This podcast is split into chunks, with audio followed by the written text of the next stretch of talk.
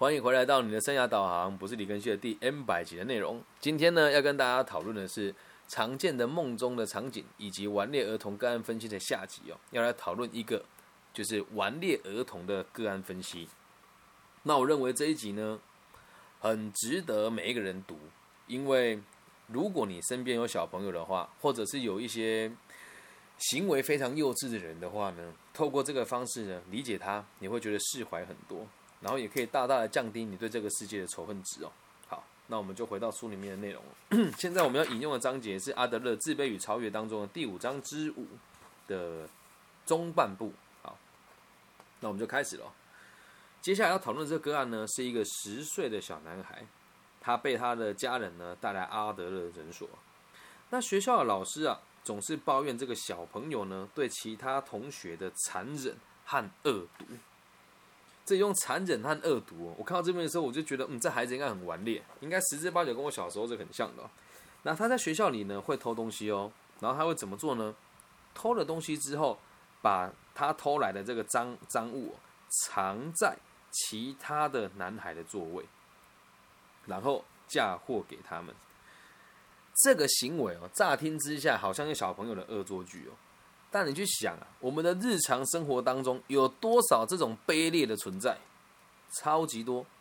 举一个真实的案例哦，我自己经历了一个，我自己成立一个协会嘛。那我们的协会的讲师群呢，也都很优秀。之所以优秀呢，是因为我们不随便找阿里布达，就是呃阿里布达这个叫闽南话，那这个普通话的意思就是来路不明确的拐瓜裂枣的老师哦合作。有一天呢，就有一个人哦，跟他没有很熟悉，一个女性跑来跟我讲说：“根信理事长，请问一下，能不能把你们这个这个协会的讲师名单分享给我们？我们想要去承接某一些活动回来。这件事情不是不可行，只是我本来在台湾就有跟其他的公司合作，一起在做这个活动。那今天这个承包商跳出来跟我谈了这件事，他只有跟我说他参考我的这个讲师名单。如果今天我这个菜鸟一定不宜有他，全部给他嘛。”但我怎么做呢？我就给他了一份我在网络上有公布出来的讲师名单给他。果不其然，他们去跟这个发包的这个老板谈的时候，这个老板看到我的名字，就问这间公司说：“庚希有跟你合作吗？庚希不是某集团的这个老师吗？他怎么会做这种事呢？”于是人家打电话来责难我嘛。我的回答就这样了。他说：“那个发包的公司问我说，你是不是跟他合作？你这样对得起你原本的集团吗？”我就说，我只有跟他讲我的这个内容在网络上哪里都找得到，他所提供给你那个版本是我们在网络上自己讲师的名单，所以我从头到尾都没有跟他承诺过要跟他合作。那这个人是不是跟这个人的行为一样？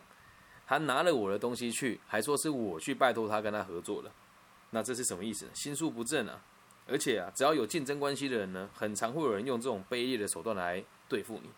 但你要先知道一件事哦，他现在如果长到成人之后能够这么卑劣的对待你，就代表他小时候就做过这件事情，这样能够理解吧？好，我们继续往下看哦。会做这种行为的人呢，只会在出只会出现在一个有羞辱他的人的，诶，有羞辱他人需要的小孩身上。什么叫羞辱他人的需要的小孩？他不去羞辱人家，他就全身痒啊。以证明残忍和恶毒的人是别人，不是他自己。你说他们这么做残不残忍，恶不恶毒？这个孩子什么事都没做，突然被放了一个巧克力在里面，说这个巧克力是他是他偷来的，那这个孩子能快乐的过生活吗？恐怕是不行嘛。那如果像我自己的工作也是一样啊，今天这个人手段有多卑劣，还好我人脉够广啊，对方发报这大老板知道我这个人的评价，所以他不会拿这件事情诋毁我，他也把这件事情原封不动的告诉我原本配合的集团，然后跟他讲说他相信根希是无辜的。那为什么他会这么做？他们想要证明恶毒的别恶毒的是别人，而不是他自己啊！好，那假设哦，像这个小男孩他他所采取的这样子的手段呢，我们就能够猜得出来，他一定是从家里头学来的。我们先不姑且不论我遇到的那些成年人了，我们就只讲这个小孩，他才十岁，所以他所有的技能呢，一定都是从家里学来的。所以他们家一定有某个人灌输了他这个思想，一定有某个人。灌输了他这个思想。好，虽然在我们我们这边只能推断啦、啊，但是我我我们必须得讲，在往后看就会知道为什么阿德勒博士会做这个推断、哦、而且这个男孩子哦，他会在石，他会在这个路上、哦、朝孕妇丢石头，而且会被当场抓到。那以他这个年纪十来岁了、哦，他一定能够明白怀孕是怎么一回事啊。所以从这个行为当中，我们就可以推断出、哦、他不喜欢怀孕这件事情。同时啊，我们必须得了解、哦、他家里呢是不是还有一个不受欢迎的弟弟或妹妹？好，到目前为止可以做出这样子 的, 的推断嘛。他会有竞争的意识，可能就某一个人跟他有竞争的关系。又讨厌孕妇的话，就是很有可能家里有个新生命。那老师啊，在他的那个小时候的评估报告上，就是也不讲评估报告吧，就是像我们小时候的成绩单都会有这个评语嘛。他写的是这个邻里害虫。我还记得我高中的时候，老师给我的评语是冥顽不灵，然后天资驽钝。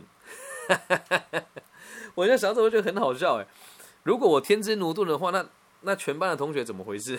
对，但他真的给我这样的评语哦。对，如果你愿意的话，等一下可以在这个平台的留言处告诉我，小时候你的老师给你什么样的评语哦。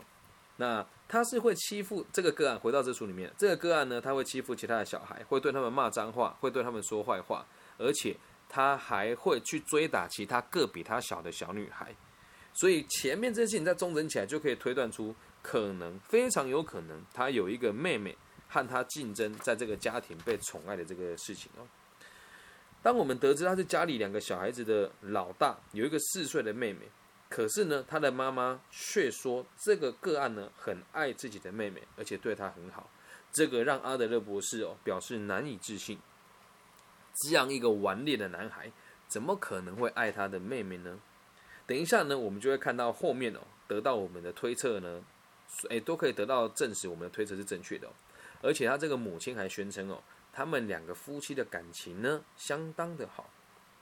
这个男孩真不信，这是什么？推卸责任嘛？我和我丈夫的感情很好，怎么会生出这样子的小孩呢？很显然的，会讲出这种话的父母不肯面对他的错误，也不想为他孩子的错误负责。说真的啦，一个坏孩子哦，凶手不是孩子本人，是父母。一个坏孩子哦，之所以会坏，凶手都不是他本人，而是他的父母。好，那这些父母会怎么想呢？如果他推卸责任，家他跟他丈夫的感情很好，他说我跟我干丈夫的感情很好，怎么会做这样的孩子呢？也一定是他的劣根性作祟，一定是我们家的命运不好，或者是我们的这个祖上的风水不佳。有没有看到这种父母非常多嘛？继续往下看哦。阿德勒博士说，在个案的研究里面啊，常常会听见所谓的完美理想的婚姻。记清楚了哈，婚姻美满难道就会是教育成功的关键点吗？不是哦。如此一对出色的父母，却生出这么可怕的小孩，听起来好像很不合逻辑。但是呢，只要你是老师，或者是心理学家、律师、法官或是社工，你看过这么多不幸的事情哦，你也可以知道，一个完美理想的婚姻也有可能给这个孩子带来莫大的问题。因为他明白他的妈妈深爱他的爸爸，这件事情可能会激怒他哦。他想要获得妈妈全部的注意力，可能会假装他喜欢其他人，因为他们的角度是我需要妈妈的关注，但是妈妈最爱的人是爸爸。那我们该怎么做呢？假如哦，幸福的婚姻对小孩子不是那么的好，那么不幸福的婚姻岂不就是更糟吗？这也是实话啊。幸福的婚姻就能够教出好的小孩吗？那倒未必。那不幸福的婚姻就会教出烂的小孩吗？也不一定哦。所以关键点是什么？不管状况为何哦，首先我们必须让小孩子学习合作。合作听得懂吗？让他学习合作，而不是让他在这个过程当中试着去剥夺人家跟被剥夺嘛。所以我们必须避免让孩子紧黏着爸爸或者是妈妈不放。而通常呢，会有这样子偏激行为的小孩呢，就像、欸、不是不是说偏激行为啦，通常会有我们前面所论述的这这个小孩子的行为的个案呢，一定都是先被宠坏了。他想要保有妈妈对他的注意力跟关爱。只要呢，他感觉父母、欸、感觉妈妈给他的关爱不够呢，他就会开始惹麻烦。在这边哦，我们可以立即的发现呢，阿德勒博士的猜测是获得确认的、哦。继续看下去、哦、他说这个妈妈从来都不处罚小孩，那会等到什么时候呢？他的爸爸回来才处罚他。哎，在台湾很多家庭也是这样呢，妈妈不打小孩，说你爸回来你就死定了。有这样子的教学方式哦，通常孩子都很容易被带坏啊。母亲啊，认为自己太过于柔弱，觉得只有男性啊才能够命令和要求这个孩子。啊，那也只有男性呢足够的强壮可以去处罚小孩，这是一种说法。但我个人的认知呢，就会跟这个阿德勒博士后面讲的是一样的、哦。或许啊，他只是想要孩子持续依恋他，害怕失去这个孩子对他的爱。也就是说，其实他是更恐惧孩子不在意他的，因此他根本就不敢处罚他。我能体会这种感觉呢，因为我自己是单亲爸爸，然后。如果我对我的女儿太严格，我就很害怕她会觉得妈妈比较好。但是我还是保有一定程度的理性啊，毕竟我们家阿妹啊，还我们家阿妹阿妹还算好沟通哦。害怕失去她爱，所以才不敢处罚她。不管怎么样哦，她的这样子的行为，这个母亲的行为、哦，逐渐引导她这个儿子呢，失去和她爸爸合作的兴趣。那爸爸后来连爱她的机会都没有哎。对吧？回来就是要处罚他。他妈妈说：“你儿子怎么样？你今天一定要处罚他。”那他受得了吗？所以这父子间的这个摩擦就会越来越大。那这边呢、哦，我们从旁敲侧击的方式，阿德勒博士说打听出来的是这个样子、哦。这个父亲呢，深深的爱着他的妻子跟他的家庭，但是男孩却会使父亲下班之后害怕回家，这是肯定的啊。每次回来家里有什么事情，你处理不好就丢给我。然后呢，我扮黑脸，你扮白脸，我该怎么跟这个孩子相处啊？这当时我在还没离婚的时候也有这样子的问题哦。要凶孩子的时候，谁凶？嗯、谁扮黑脸，谁扮白脸？但是最正确也最良好的做法，绝对不能用黑脸白脸。你把你的小朋友当成什么犯人吗？好好的引导他们合作，很困难吗？对吧？好，那这个爸爸下班害怕回家、哦。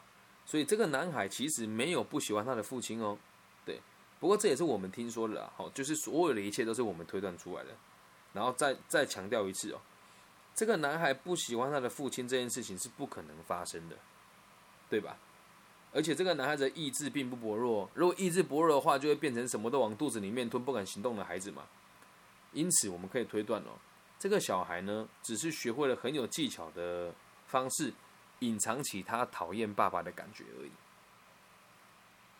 再往下看哦，这个个案呢是很喜欢他的妹妹的，但是他不会好好的跟他玩，常常打他耳光或是踹他、哦。我们站在他的角度想一想、哦，他睡觉的地方是餐厅里面的活动床，而妹妹睡着的是父母房间里面的一部婴儿床。我们现在如果站在这个、呃、男童的身份为他处地假想哦，这会感觉开心吗？如果我们可以体谅他的这个状况哦，你会发现哦，这张在父母卧床的这个婴儿床会很困扰他。我们试图以这个男孩的心态来思考，从他的感觉跟他的世界来看这件事情哦，他一定很想要成为妈妈的中心呢、啊。到了晚上啊，妹妹会如此的接近妈妈，他必须抗战，必须 fighting 才可以把妈妈抢回来。哎，你要你要去思考，如果今天这个孩子哦，本来睡在爸妈身边的人是你。突然来了一个新生命，这个父母的行为真的够鬼扯了，把孩子放在餐厅的活动床，然后自己带着女儿去房间里睡觉。那你说这样子的父母，他们感情再怎么好，这孩子肯定也会教育出一些不得了的问题嘛。好，继续往下看哦。而这个男孩的身体非常健康，出生的时候很健康，但是呢，有发生过一件事哦，妈妈喂了他足足七个月的母奶，但是第一次喝牛奶的时候，他呕吐了。那他这个呕吐的现象到他三岁才停止哦，所以这会告诉我们什么？这孩子的肠胃不好。现在他已经可以吃得很好了，也很有营养了，但是胃口这个肠胃不好的问题还是持续存在着、哦。那这边你会讲说奇怪，怎么会提到肠胃呢？我们继续往下看哦。他会把胃这个点呢、啊、当成弱点。那那这个东西这个讯息我们先放着啊，先暂时不理他、哦。现在呢，我们可以先讨论一下他对于孕妇。扔来石头的这个行为，能有多一点了解了吧？她妈妈怀孕了之后，自己本来是家庭的中心，突然被推到了这么卑贱的地位，她当然很讨厌别人怀孕啊，当然很讨厌新生命的到来啊，所以在路上她就会拿石头丢孕妇嘛。然后再来哦，她的胃不好嘛，所以这个孩子非常挑食。如果不喜欢摆在她面前的食物啊，这个妈妈会怎么做？来，如果你在吃饭，你妈妈出现了，你跟你妈说我不想吃这个东西，那你妈妈会怎么样？可能呼你两巴掌嘛，或者是好好的要你吃下去嘛。但这个妈妈的行为是什么？你知道吗？妈妈会给她金钱，出去买她喜欢吃的东西。妈妈说好，你不吃没关系，我给你钱，自己出去买。但是哦，这孩子拿了妈妈的钱之后，却跑去跟邻居乱讲话，说他的父母不让他吃饱。为什么？这是他气求完美的一个伎俩。怎么完美呢？目的是相同的嘛，借由毁谤别人取得他的优越感的一种方式。他都能够跟别人说我的父母不疼爱我了，父母有没有 不, 有没有不疼爱他？其实也没有，只是行为不够细致嘛。所以他跟邻居说：“哎、欸啊，你怎么跑出来？我、哦、没有，爸妈没给我钱吃饭啊，我只能跑出来、啊。”实际上爸妈是有给他钱的哦，但这么说人家会不会同情他？会啊，好可怜哦，来我家吃饭吧，对吧？这边我要讲给我自己父亲的故事哦。我们小时候住在彰化埔盐的一个村庄里面，奶奶家非常贫穷，所以呢，爸爸的爸爸是这个，他们有五个兄弟嘛，然后他是第四个、哦。所以依照这个排名的顺序哦，他们的这个兄长的顺序呢，他是第四个穷的，因为最大的就得到最多嘛。所以我爸爸的爸爸没什么钱，因此他们家吃饭的时候都只能吃稀饭跟一大堆番薯。然后我爸每次他就不喜欢吃番薯，他喜欢吃白米饭。但白米饭呢，只有这个二伯父家里有，所以呢，他都会跑去二伯父门口的一口古井，就蹲在那边。然后二伯父就问他说：“大头仔，我爸的小时候的名叫大头仔，闽南话叫大头啊。”他说 大, 大头仔，你为什么不回家吃饭？然后我爸呢，他都会也不能讲说谎，他说家里没煮。其实有没有煮？有啊。那这么讲呢，这个伯父就会请他去他家吃饭了、哦。那这种说谎算不算是一种优越感的方式呢？也算是哦。但是很庆幸的是，家父成长了之后是一个非常正直的人啊，只是脾气有点火爆，而且控管能力很差。但如果你和我有一样，有一个暴躁的爸爸，有一个焦虑又全能的妈妈，那你要跟我一起坚强，坚强的目的哦，并不也不是说什么多伟大的事情啊，就是你要比别人更愿意承担责任，否则你很容易被宠坏的、哦。好，再回到书里面来哦。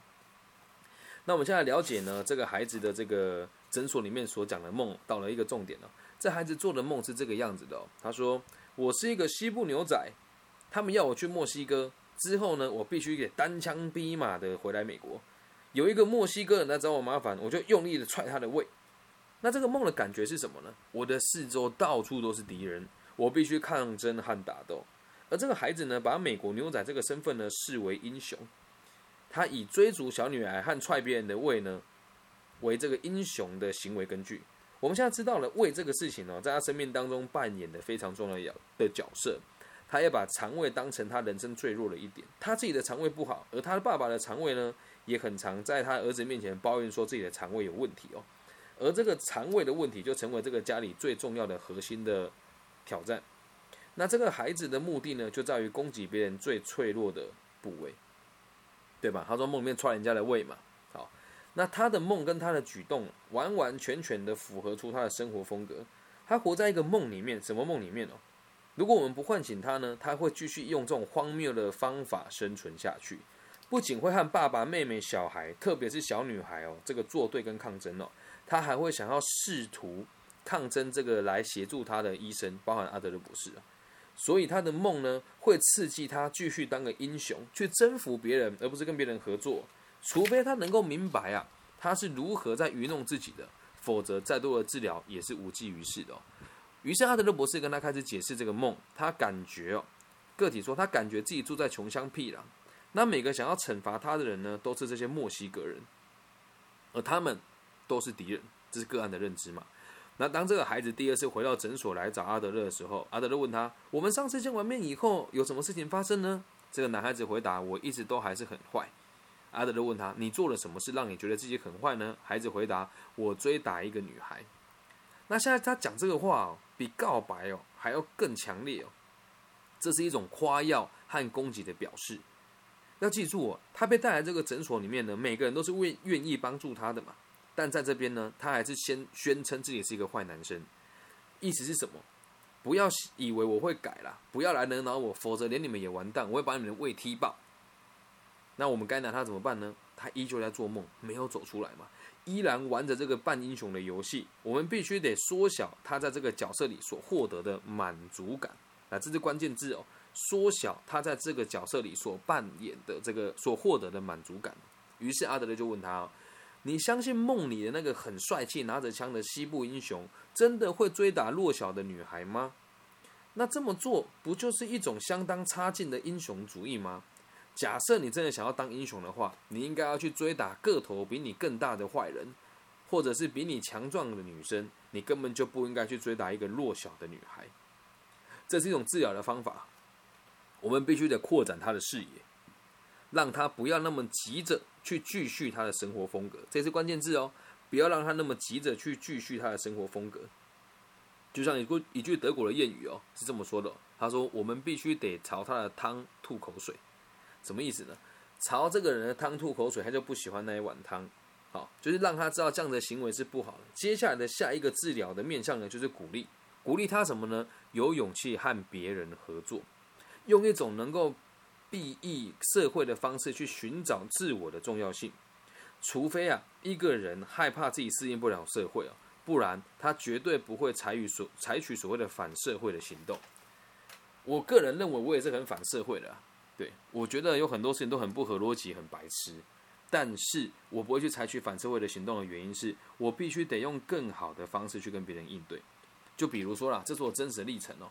我认为，我认为大部分的辅导老师跟我的同行生涯规划的老师，都只是为了赚钱而已。我认为他们的行为都是很糟糕的，拿了钱才肯开口做事，不拿钱就闭嘴，什么都不说。我非常讨厌他们，这是实话。但是我有去杀了他们吗？没有啊！我会怎么做呢？就像我现在在做的事情一样，在 Clubhouse 上面跟各大平台用我的本名来授课，让大家看到我们每个人都有更好的选择。甚至我心知肚明，某一些老师他接的某一些专案，原本的讲师费一个小时是两千块，他只给我八百块，我签收数字看得清清楚楚，我也知道他多拿了我很多钱，我也愿意去做。原因是什么？我想要跟别人合作，并且也把这群人当成是我的伙伴。但如果今天我的想法跟这个孩子一样呢，我的世界就会充满各种仇恨。可是你能怪这个孩子吗？不行，他接受到的事情确实很不人道啊。那你说这样是在帮所有的坏小孩找借口？那倒不是，而是我们每一个人都可以多做一点什么。这样能够理解吧？以上呢就是我们这两集的全部的内容，有带大家了解阿德勒博士对于这个常见梦境的分析，以及这个两个个案的这个简单的探讨。那也希望大家呢可以继续跟着我们的步骤呢，一起来追求个体心理学的真实的含义。那今天的节目就到这边。那如果喜欢我的节目呢，记得分享、分享、按赞加小铃铛。那网易云的朋友，因为我们在这里是一个他们的签约的播客嘛，所以我们的这个个体的这个账号并不会在这个地方被看见，但你在下面留言，其实我都可以看到了，我也会再开一个账号在下面跟大家互动。好，谢谢大家。